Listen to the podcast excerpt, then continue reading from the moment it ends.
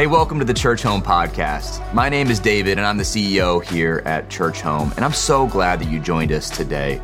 In just a moment, you're going to hear an encouraging message from Judah around the person of Jesus and his love for you. And hey, if we can serve you in any way, please do not hesitate to reach out and chat with a pastor on our pastor chat tool, which you can find on our website or on the Churchome app. And if you've been impacted in any way, by this message, we want to invite you to join those who so generously give to tell the story of Jesus across this globe. Go ahead and visit us on churchome.org/give or text the word generosity to 97000. Now sit back, relax, and enjoy this message.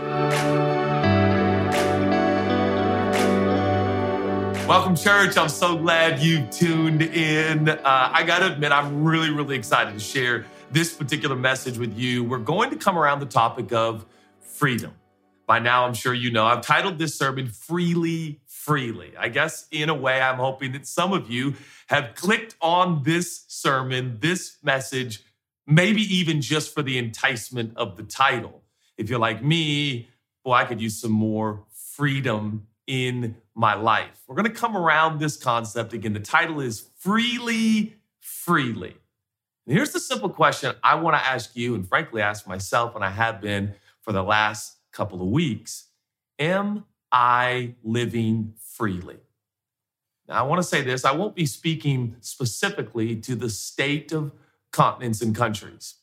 In fact, recent research declares that only 20% of the world's population are living in how we define or what we say is a free country. So, quite literally, I am aware, and I hope now you are aware, that the vast majority of the world's population doesn't even live in a political landscape or setting that is, by definition, free. Tragic as that is, I want to speak specifically to the emotional, spiritual, internal state of freedom. Are you living free? The scripture declares for freedom, we have been set free. Isn't that interesting? It literally means God has set you free. Are you living free? Which is to say, you can be freed from your error, wrong, and sin through Jesus, and yet not live in the fullness of your freedom. Oh, I just am so excited to talk about this topic with you. And it's definitely one of those sermons that if something comes to mind that I'm starting to talk about that really, really resonates with you, you know, there is something said about the different ways that we learn, listen, grow, develop, and mature. Maybe write some stuff down, make a mental note, maybe get your notes out on your phone, write it down. This might be one of those sermons that I think kind of stick around in your back pocket and carry with you on your journey through life. Uh, our middle son, Judah Elliott Wendell Smith, he's got the longest name of our three kids. By the way, alert, or I should say alert, I should say breaking news, also not breaking news, but a little update on the Smith family. Uh, we are now 18, 16, 13. Um, that is our kids, two boys and a little girl. Uh, Chelsea is, I won't say her age, but uh, we're not as young as we used to, but she has never been more beautiful. And the Smith family is well. We love you, love your family. My 16 year old, who's now some six foot four, 200 pounds, he is a mammoth man. When he was younger, we had a little thing. Uh, when the kids would fight or when they would have a bad attitude, um, once we got done talking it through, it was asked, uh, in a way, kind of required of our kids to ask their sibling, to ask their mom, their dad, their friend to forgive them if they had wronged them. My dad used to say the four hardest words in the English language are, Will you forgive me? So that's kind of been our habit, right? We've taught our kids, like, hey, when you have hurt someone, wronged someone, offended someone, had a bad attitude with someone, you you acknowledge it and then after maybe an engagement a conversation you ask them hey hey will you forgive me? And you give that person an opportunity to say i do. In the smith family we've always seen that is actually essential in the journey. You're, you're going to have to recognize that you need forgiveness. You're going to have to give forgiveness. And man, we're going to have to remember that we have already been forgiven from God through the finished work of Jesus. Now, one of the things I loved about Elliot uh, when he was younger is for some reason, will you forgive me never kind of made that sentence never came out right. And so Elliot would always say, Will for you give me? Will for you give me? And it started probably when he was three or four, something like that. And he'd say to his older brother, Zion, Zion, will for you give me? And it was like a little accent, you know, and I just was like, oh, buddy. I just, so at one point, I think I've told you this story before, church. At one point, Zion is, you know, let's call it 11, something like that. And it's registering to Zion, like, that's not how you say it. And he'd be like, Elliot, that's not how you say it. And Elliot would be like, what? And one time, Elliot's in the back of a car ride and he says to the family, I know I don't say it white. I know I don't say it white. But he always would say, Will for you give me. Now he's six foot four, 200 pounds. And frankly, he just says, Will you forgive me? But boy, do I miss those days. And Chelsea and I would kind of brace ourselves in some bizarre parental way to kind of be like, we can't wait. You know, our, our hearts would melt every time our middle baby boy would say, Will for you give me? Sorry, Dad, will for you give me? And I would say, Yeah, I forgive you, buddy. And I remember telling Zion, Don't you ever correct your brother. He says exactly the way he needs to say it. It is fine.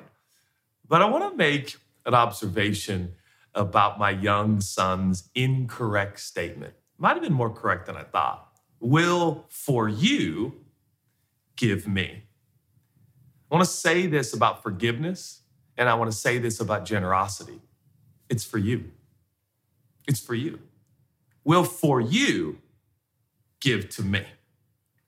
Will you give to me forgiveness because when you do, it will benefit me dearly. Right? What do they say about forgiveness? For instance, this entire message isn't totally around forgiveness, but when talking about living in freedom, forgiveness kind of tops the list in the teachings of Jesus around freedom. What's that old statement they say about forgiveness? Well, unforgiveness or bitterness or resentment is like eating rat poison and watching the rat and waiting for it to die. In other words, it doesn't make sense. You are holding yourself hostage with resentment, envy, jealousy, bitterness, right? All of these things actually do not serve you. They do not benefit you in your journey in life. Now, easy for me to say, right? I'm standing here and you're like, okay, yeah, you want me to forgive. Who is it? Is it, is it dad? Is it mom? Is it a boss? Is it a coworker, former business partner who took all the money and now you had to file for bankruptcy? Will for you give to him or her or them? It's for you, you know. This message about freely, freely is for you. Are you going to live free? Make no mistake about it. I make no apologies. These next 30 minutes or less are for you. Elliot, if you're watching, son, in a lot of ways, in your childish way, you were right. Will for you give to me.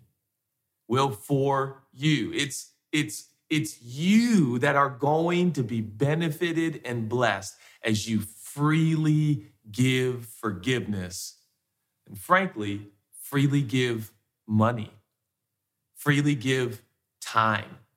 It's incredible. In the next few minutes, I want to talk to you about the detriment of keeping score in life. Life, oh, sure, a basketball game, a tennis match, a golf, keep score. That's fun. That's great. But what you can't do in life is keep score. That won't make you more free. That won't make you more thrilled. That won't make you more fulfilled. It actually will shrink and minimize your life day by day. I love how C.S. Lewis says it, one of my favorite writers, thinkers, and philosophers. He said, You know, everyone thinks forgiveness is a lovely idea until they have something to forgive. Isn't that true? In fact, sermons on forgiveness, everyone loves when they don't have a grudge or unforgiveness or hurt or bitterness. Now, I want to, I want to shoot straight with you just for a moment. Well, maybe more than just for a moment. Hopefully, for the next 17 years as your pastor and preacher. But I want to say this as I stand right now preaching this sermon in real time in this studio, recording this sermon for you and for me, I want you to know there is more than one situation in my life right now in real time that I am having to decide not to forgive once, but every day. Do you know what that's like? You know what I mean? There's certain things that happen to you in your life. You forgive on Thursday, but by the time you wake up Friday morning, you're like, I'm mad again. And so on Friday, you gotta forgive again. Now, maybe Saturday you wake up and you're like, oh, I still feel like I just forgive them and it's okay. But here comes Sunday, or maybe it's Monday, Tuesday, and all of a sudden somebody says something, you get in a conversation and you feel like you're becoming that rubber band ball again. You're getting all wound up and you're getting all in your head about what they did and how they did it. And here it is again. You, you got to forgive again. Now, I want to say this about forgiveness. This message isn't exclusively, again, about forgiveness, but people think forgiveness is like this one time thing, and it's not. It's like vitamins, right? It's like the greens juice I try to drink every morning. One little scoop, and I can get in, man, I can get in all my salads and I don't know, cucumbers and squashes that I need in this greens drink. Now I can take the greens drink one day and six months later be like, yeah, I, I, I eat my vegetables. Like, well, you haven't had vegetables for six months. Forgiveness is definitely one of those things. Oftentimes it's it's a daily practice.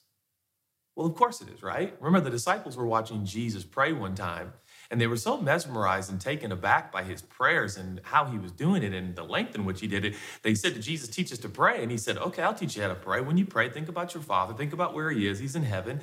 And pray like this Our Father who art in heaven, hallowed be your name. Your kingdom come and your will be done on earth as it is in heaven. Forgive us our debts as we forgive our debtors. Now, how often does the scripture tell you to pray? That's Jesus' primary teaching on how to pray. And then the scripture, overwhelming evidence, says you can pray all the time. You can pray without ceasing. You pray every day, multiple times a day. So, isn't that interesting? It is very clear in scripture that every time you pray, your prayer should include forgiveness, accepting that you've been forgiven through Jesus and then extending forgiveness to whoever needs it. And for some of us, it could be the same individual, same person every day for a long, long time. But I'm telling you, that's the portal and path to freedom. To freedom. Your emotions, your brain, your body, your logic, your body has memories. There is so many people that I'm speaking to right now. There has been a travesty against you. There has been trauma done to you. So, by no means, as we move forward, and you know I'll be probably a little cheeky and sarcastic, and we'll have fun in the next few minutes that we share, but I, I, I have no intent of minimizing the wrong that has been done to you. I have every intention in the next few minutes to maximize that you can still live free. And that brings us to the scripture that really captured me not too long ago in Matthew chapter 10, where Jesus is sending out his disciples to start to do the work of the ministry, right? And the work of the ministry, by the way, has so much to do with those who have been marginalized and overlooked. Jesus is very specific. I want you to heal sick people. I want you to restore lepers. I want you to look out for those who are lame and blind. I want you to care for the out. So a big part of what we do as Jesus followers is to those who have been overlooked, those who have been marginalized in the myriad of different ways that it happens all over the earth. We are to be conscious, aware, careful, caring, get involved, and make a difference. Jesus says the characteristic of the words we use should be let everyone know that they can change the way they think because God has come near. The old way of saying it was repent for the kingdom of heaven is at hand. That language doesn't have a lot of weight in our culture. It doesn't even necessarily make sense. I say the word repent, and maybe you think of the guy on the corner as you were walking into the baseball game or the football game or the basketball game here in the USA telling you, repent, repent, repent. But, but repent simply means change the way you think and change the way you see your world. And the question is, well, why would I do that? Because God is near. He's moved into the neighborhood. He lived amongst us and he's changed the world as we know it. So change the way you think. We were told to tell everyone you can change the way you see your world, you can change the way you think because God has come near in the person of Jesus. He's changed everything. There is, in fact, a new world order, there's a new way to be human, and you can change the way you think. Jesus says in Matthew chapter 10, specifically verse 8, he's telling his 12 disciples, these 12 young men, now go tell everybody God's near. They can change their view, they can change their, their line of thinking, their their pattern of thinking. Jesus can change everything, heal people, help people, serve people, love people. And then he says, You didn't pay anything for this, so don't demand payment from anybody else. Isn't that wow? Matthew 10 and verse 8. Check it out when you get a chance. He says, one translation says, freely you have received, now freely give. And that's where I got my title freely, freely freely, freely. How important is freedom to God and us living in it? In his great commission of his 12 strategically handpicked young men, he says, Tell the whole world they can change their mind, help people practically, care for people who won't be touched, acknowledged, or even looked at or spoken to, engage with them, heal them, restore them, help them, and remember, God has been so generous with you, so you live so generously with those around you. Does that describe your journey? Does that describe my journey? Freely, freely? Freely, freely. Like when people look at your face, is it freely, freely? When people hear you talk about money, do they think freely, freely? When you think about maybe your marriage, do you think freely, freely? You think about going to work, is it freely, freely? Think about your coworkers, is it freely, freely? And, and honestly, that starts to be a bit jarring, doesn't it?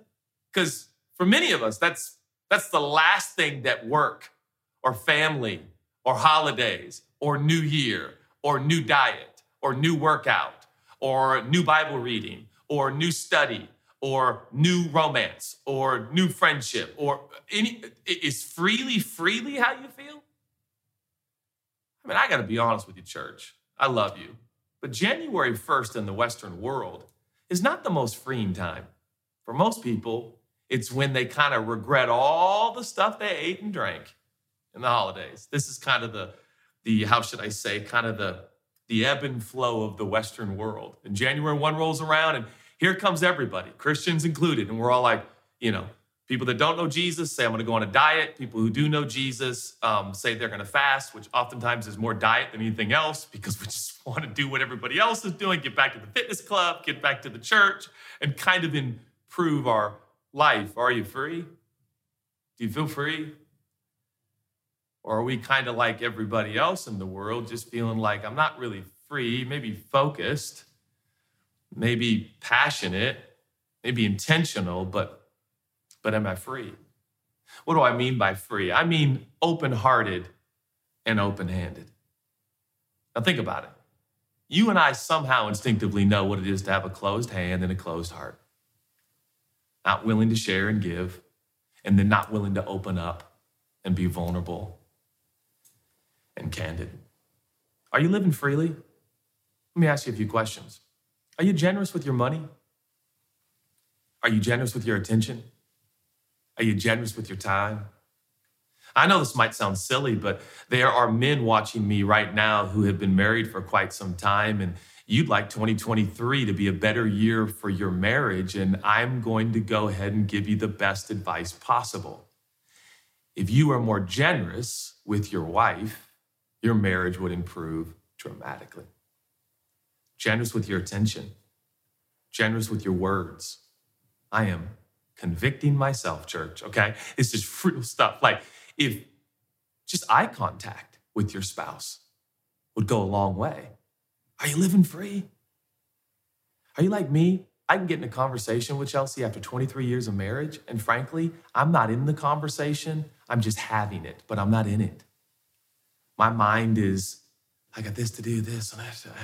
You know, oh, really bad. Oh, how was your day? Oh, great, great, great. And I'm not, I'm not being generous in my mind and my thoughts and my focus and my intention and my engagement. I'm, I'm letting my mind wander and I'm just kind of going through the marriage monotony engagement. Sometimes Chelsea can't tell. The truth is, a lot of the time she can. Does Chelsea always say something? No. I don't think we do all the time. We engage with people we love, but you can tell there's kind of an emptiness. They're not engaged. They're kind of distracted. Something's going on. And I'm talking real life stuff here. Are you generous with your words? I love you. Man, thank you. You don't have to be as flowery and overstated and super loud and sometimes as obnoxious as I am with people. Recently, a friend of mine was just like, hey, bro, I, I, I got to head out. And we talked later, and they're like, yeah, you're just a little loud sometimes, and I just kind of needed a little bit of a break. you know, welcome to my wife's life and my kids, you know? But I, I understand that. But the big picture, like, am I talking too much? Am I being generous as a listener? Am I engaging my friends? Do people need breaks from me because I'm just taking, taking, taking? For instance, one of the ways we're stingy in relationships is we do all the talking, we make all the conversations about ourselves, and the whole relationship is based on what they can give you. And how rarely in our friendships do we orient on a regular basis how can I give to my friends today? I received a text message this morning from one of my best friends in the whole world, and this was the entire text message. Would you let me know if there is anything I can do for you today? When's the last time you sent a text like that? I mean, just no strings attached, no agenda, just randomly to your friend. Hey, if there's anything I can do for you today, will you let me know? Are we generous? Are our hands open? Is our heart open? Hey, how you doing? When's the last time you truly answered honestly the question, how you doing? How you really doing? I know this might sound strange, and now we're really deep diving for a moment, but bear with me. When's the last time you told yourself the truth about how you're doing? Oh, yeah, it, it, this extends, this gets real deep. Are you being stingy with yourself? Are you generous with yourself? And don't get me started because I know enough at 44 to have witnessed a lot of friends and a lot of brothers and a lot of sisters in this life who frankly overextend themselves for everyone except themselves. You have a day off? Ah, you need one. Be still and know that, that I am God, the scripture says. Are you generous to yourself? Are you getting stillness? Are you getting aloneness? Are you getting time to think about what you think about? To think about what you talk about? To think about what motivates you? To think about How's your heart? How's your soul? How's your brain? How's your body doing? The other night, Chelsea had a heating pad on her back, and I said, Hey, hold on a second. I didn't know your back was hurting. She's like, Oh, just a little twinge, it's fine. And I was, to be honest, I was kissing her. And I was like, Hey, what is that? I was like on top of her kissing her. She's like, Oh, it's my heating pad. I was like, Oh, she's like, Well, my back's been hurting. I'm like, Baby, I want to know when your back's hurting. She's like, Oh, it's not that big of a deal. And I said, Come on, said, no, it's not. It's not a big deal.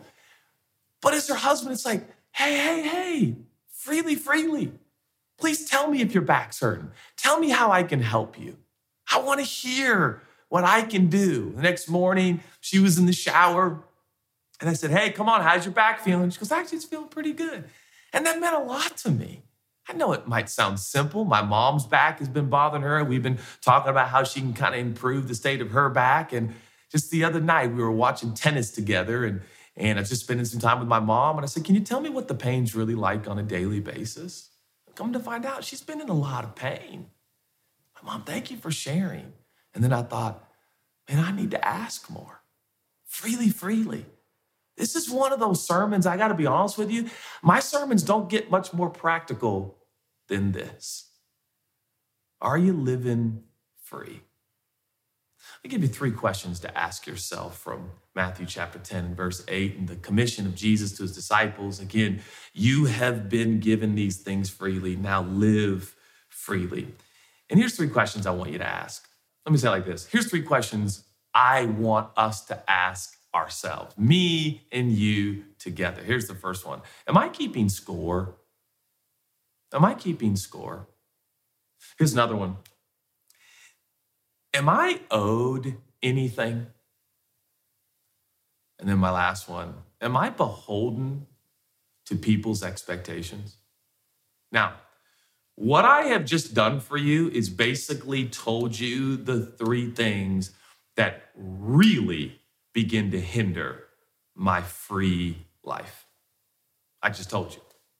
Judah, where'd you get these three questions? You do research and study and data, and well, well, well no, I, I got them from my own consternation and my own challenge. Am I keeping score? Ooh, I love to compete. Ooh, I love sports.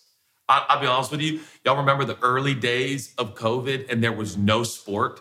It was all replay. Yeah, yeah. I was the guy going like to my DVR and saying, all right, I'm gonna watch some old sports. Yeah, I'm that guy. I was watching replay of old sports because I love sports. I love competition. I love keeping score. I love that there is a definitive end oftentimes, unless it's a tie in the NFL, which is really not a great idea, but you know, it's for TV time and structure and contracts. I get it, but I hate tying. But but I love competing and man, that's bled into my life sometimes. And all of a sudden you start keeping score. Well, the scripture says in First Corinthians that you love, First Corinthians 13, I think it's verse 5, that love keeps no record of wrong. Let me say it plainly love, the love that comes from God, doesn't keep score. In fact, that love tells you you don't want to keep score. It's not good, right? For the wages of our error and selfishness, the Bible says, is death. The score says God is perfect. We are not. He is owed and deserves everything. We are owed and deserve nothing. And yet, God graciously gives and gives and gives. Are you keeping score? One of the uh, one of the signs of keeping score in my own life is that feeling that suddenly you're behind. Isn't that a weird sensation? I'm behind. I'm just behind. COVID was such an interesting experience, and that is the kindest way I can say that, of course. Um, but the social media phenomenon during the time where we were all um, in our respective homes, and I can't think of the term right now, but we were all um, I'll say hunkering down in our homes, but I forget the term that we used and I actually don't want to remember it. So we're just going to leave it at that. But we were all supposed to stay home and social media became kind of our outlet. Uh, and so I engaged even more so on social media. Maybe you remember that church a little bit. And um, man, I, I got to be honest with you, social media sometimes is the ultimate scoreboard and it just gets me thinking and wondering and then i'm wondering are we doing enough? And that pastor and that leader and that entertainer and that personality is doing this, this am i doing it? And all of a sudden you start to keep score. Bible says don't compare yourself amongst yourselves. Why? There's no wisdom in it. There's no wisdom.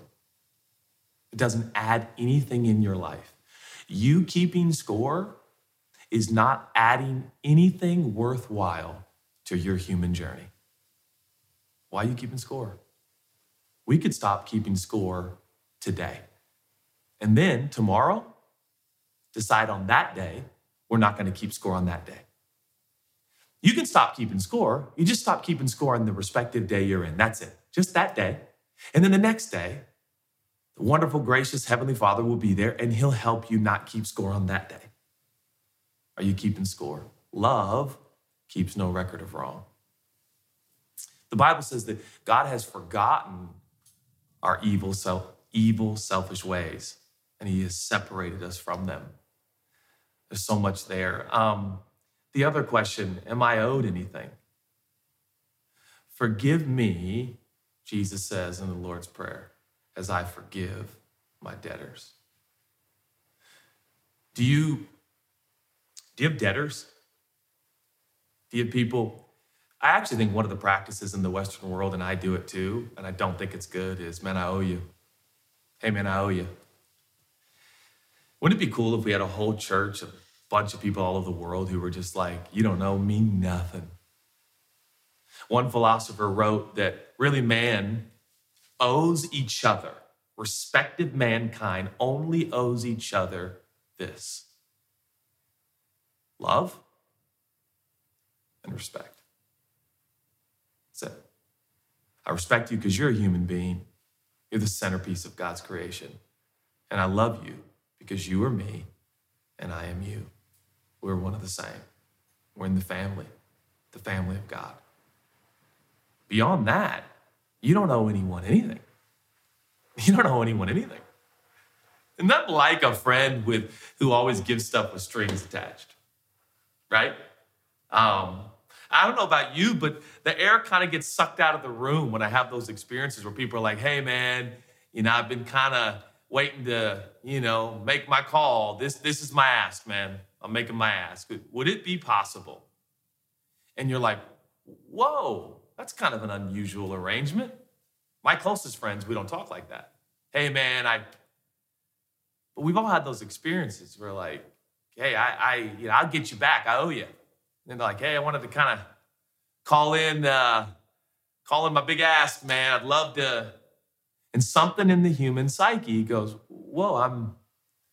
This is different. And there's not a lot of freedom there. And lastly, am I beholden to people's expectations. Those three really go together. They're very much enmeshed, aren't they? Right? This idea of keeping score, this idea of earning, deserving, and being owed something, and this idea of people's expectations. And before you know it, if you have ever experienced these three dynamics in your life, I have all at the same time, it is crippling. You're in your head, you second guess yourself, and frankly, you are not free to be who you really are.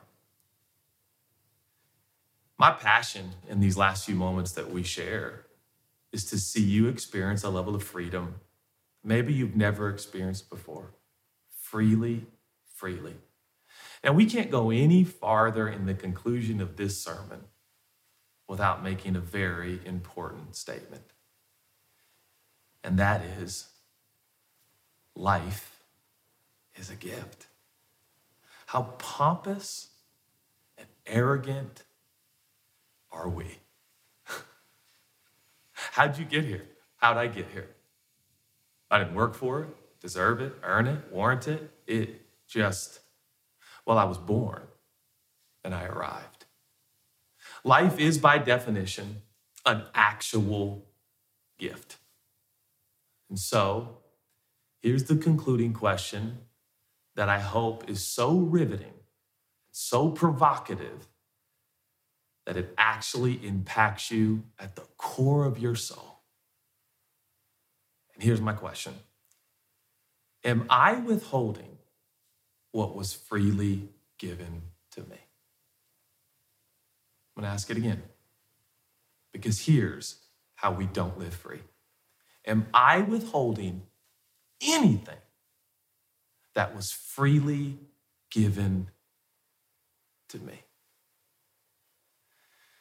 And that leads us to one of the most challenging, is a nice word, parables that Jesus ever authored and spoke. You can find it in Luke 7, you can find it in Matthew chapter 18, and it's a, it's a parable. Peter is said to have asked Jesus, How many times should I forgive someone who wrongs me? Now, in Jesus' time, it should be known that the rabbis taught in the local synagogues at that time that it was required that you do three times. Three times. If someone wrongs you one time, forgive them. Wrongs you two times, forgive them. Wrongs you three times, forgive them. Wrongs you four times, you don't have to forgive them. That was the status quo amongst those who practiced their faith in the synagogues in Judaism. So then Peter, thinking he'd be bold, says, you know, basically suggests seven times. I'm willing to do it seven times, God. And I think Peter thought he was going to really impress Jesus with his freedom. And Jesus said 70 times 70, which of course is 490 times, but that's not the point. He's not saying on the 491st time that person offends you, you don't have to forgive them. That's exact opposite of the spirit, mentality, perspective, and attitude that Jesus is propagating. He is saying you just keep forgiving. How? How do I live on this level of freedom? How do I? You ever met some people? You're just like, all that you have been through. Just yesterday, a friend of mine sent me a photo of an 80 year old man who had grown up in Arkansas in this country and had experienced enormous amounts of injustice. I can only imagine. And his story was incredible. And my friend said, he's just so full of joy. Have you met these compelling individuals who their life story is so outrageous. Dr. John Perkins is one of the great heroes of my whole life. One of the reasons for that is that Dr. Perkins, his path and his journey has been laden with pain and injustice and wrong and beatings and murders. And yet, I've never met anyone like Dr. Perkins. His love, his care, his compassion, his jovial nature, general outlook on life, it's free. He's free. You ever been around somebody and you don't say it like this, but it's their freedom that is magnetic. They seem untethered to the pain and trauma and tragedy that had been done against them. And you think, I want to be buoyant like that person. Well, how do you do it? Well, Jesus says to Peter seven times. How about 490 times? Peter's brain and the disciples must have been like kind of on tilt. Like, wait, what, bro? And then he says, there was two people. There was a debt that was owed. And the debt was um, 10,000 denarii or 10,000 talents. The point was 10,000 is basically like that's the amount of money that a whole village in those days would generate in a year. It was an unfathomable sum that he was owed a particular king or politician or ruler. And Jesus is a Jesus story. It's a parable. He, he authored it. It's true, I'm sure, in terms of it, it happened. But this is just a story he's telling to illustrate his point. And he says, This man, you know, the king says, Listen, I, I want my I want these millions and millions of dollars. And man just falls down because the king says, Look, I'm going to put you, I'm going to incarcerate you if you can't pay him. And the man falls on his hands and his knees and he says, I can never repay it. And his whole lifetime, he could never work enough to repay it. And the king says, All right, forget it. I forgive you. Go live your life. And the man must have thought, Wow. Jesus tells the story that day he walks out of probably the palace, the throne room, walks onto the streets and sees a man who owes him a hundred bucks, essentially. He says to the man who owes, Where's my hundred dollars? Where's my hundred dollar bill? The man has no hundred. The story it seems allude the man doesn't even have one dollar. And he says, I, I just don't have it. And, and the man who had just received a debt cancellation of multiplied millions throws the man who owes him a hundred dollars into the local jail. Jesus says the king finds out and calls that man back in and says, Really? I forgave you millions and you can't forgive a hundred dollars? Maybe you will serve time in my jail in prison. It's heavy, man. I mean, Jesus, that's that's shared in Luke, Luke 7, Matthew 18. You're like, dang, Jesus, that is intense. Yeah. What's he saying? If you are watching this and you have received the free gift of forgiveness, I want you to know how freely you have received. You have freely received forgiveness, you have freely received acceptance, and you have freely received love. You didn't earn it, deserve it, and warrant it. Not even your physical features you know, warranted it. There's nothing about you that God says, well, this one deserves my forgiveness. This one deserves my. Oh, the thief on the cross said, remember me. He didn't say, I'll get off this cross and live a perfect life. He's a thief. He's a crook. He wasn't good at all. And he said, remember me. And Jesus says, it's done. You'll be with me forever in paradise. What? The thief stole heaven. Why? Because God, through his son Jesus, gives forgiveness and acceptance and love freely. Now, let the camera zoom in on you and let the camera zoom in on the wrong that's been done to you. And ask yourself are you withholding anything that you have been given freely? And here's where the impetus is. Here's where the power is. It's not in focusing on how to forgive that person. How could you? How would you? I am not suggesting that in any way, shape, or form, this is a logical legal deduction where you figure out that there's actually uh, cause for you to forgive that person. There are some of you, what was done to you has caused incarceration for people who broke even the laws of this country or your respective country. And frankly, they might be locked up for the rest of their life for what they did to you, but don't let it lock you up. Forgive them set them free, knowing that the debt that was canceled for you is far greater than whatever has been done against you. You have been forgiven the wages of sin, my friend. The wage of sin is what? It's not a lifetime in prison, it's immediate execution. So Jesus was executed, sinless and perfect, so that he could pay the wage, he could pay the penalty he could pay your sentencing, mine and yours. And our sentencing was eternal incarceration and torment for what we had done. And Jesus said, Father, forgive them. They don't know what they're doing. Freely, freely. I think what's in front of you is an open hearted, open handed life, and it's yours if you so desire and if I could be so bold, if you so choose. This is not um, like every other sermon I preach.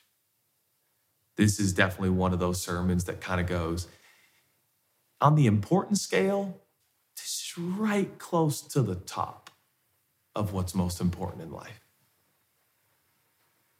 You don't have to stay where you are. You don't have to feel so lonely. You don't have to feel so isolated. You don't have to feel so wronged. You don't have to feel so forgotten. You don't have to feel so left for dead. You can focus on Jesus. And your, so- and your heart can go from hard to soft. And your hands can go from clenched to open. And your whole disposition and your whole being and body can alter when you recognize the debt that has been canceled on your behalf.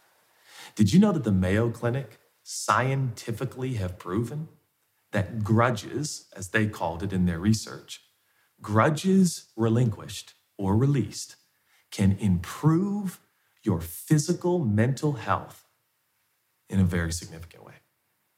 What I'm talking about is not merely supported by the canon and divine and divinely inspired scripture. It is also proven in science. It's also proven in psychology. This is real. Sometimes I preach sermons and I get an overwhelming sensation that God zoomed in the camera on you because he loves you so much and he's saying, hey, hey, this one's for you. Let him go. Let him go. Well, I'll let him go, but it's still going to bother me. And then you'll let him go again. Well, Judah, I'm watching this on a Monday afternoon and oh, I've been so angry at them today. Let it go. Well, what will I do when the anger comes back? Let it go. How? Remember Jesus. How else? Tell your friends, I'm gonna be a forgiver. Tell people in the community, can you help me? I might need to forgive my dad every day, but I wanna be a forgiver. I wanna live freely, freely. How free are you? You are free, free, free, free, free, free, free. I don't know if I said it seven times, but that'd be the idea, the number of completion. You are completely free. Now, whether or not you want to live like it and experience all of its benefits, I have to leave it with you. And I got to be honest with you, there are days, and there will be more, where this exact sermon is the opposite of how I feel and how I think. But by the grace of God, sometimes it takes a whole day, sometimes I miss a few days. Here comes the overwhelming sense of God's graciousness towards me. One person said life is a lot like climbing the monkey bars. Remember those on the old playground here in the USA? The monkey bars are, you know, basically like a ladder drop down and you climb on it. And the big catch with monkey bars is if you're going to get across, eventually you got to let go and you got to grab. If we're going to get on with this life that is for living, this freedom that's so that we live free, we got to let go. And the only impetus and power, sustaining, consistent power every day that I have found to live free and be a forgiver and to live generous with my money and generous with my words and generous with my attention and focus is remembering how generous God has been to me through his son, Jesus. He said, I came that you might have life and life more abundantly. So I lay before you an invitation to further the abundant life in your journey. Freely, freely. I know it sounds simple and I've gone long enough, but it's like freely, freely. I just want to like want to spray paint it in bright red over the top of the door that you go in and out of every day. Freely, freely. May that be who you are. Freely, freely. Worried about money, freely, freely. Worried about relationships, freely, freely. Worried about your future, freely, freely. Worried about your income, freely, freely. Worried about if everything's going to work out and your kids are going to be healthy, freely, freely. We're going to trust Him and we're going to rely on Him. I love you, church. Let me pray for you. God, we, we just kind of sitting, standing here right now. I just recognize the magnitude of the moment. It's not a little or light or even arbitrary thing at all that we're talking about. This is, well, it's the reason we're still here. Because you have not counted our sins against us. Thank you. We are so free. Help us live free. Help us be forgivers. Help us be generous in forgiveness, generous with our time, attention, resources. Help us to be givers in this life. I declare at Churchome, we're givers. And may the words freely, freely be over the top of our whole life. We're going to be generous, free people because of you, Jesus. If you're watching this, wherever you are in the world, and you would like to receive the free gift of forgiveness that only Jesus offers, I want to invite you to do that right now. And guess how you do it? not by earning it or deserving it or warranting it, or this would be the worst sermon ever preached. You literally just receive it. It's that simple. If you believe Jesus is God, He's the only one that can forgive you of your wrong, your error, and your sin, and you can spend eternity with the divine. And say this I do. Or this I receive you, Jesus. And right now, wherever you are, friend, South Africa, Australia, New York, Paris, Rome, Finland, Switzerland, Saudi Arabia, wherever you are, you're free and you're forgiven forever. I love you, church. Thank you for leaning in with me. Thank you for listening. And I pray as your day progresses, or maybe you fall fast asleep and wake up tomorrow morning, that you and I, by the grace of God, will live freely, freely.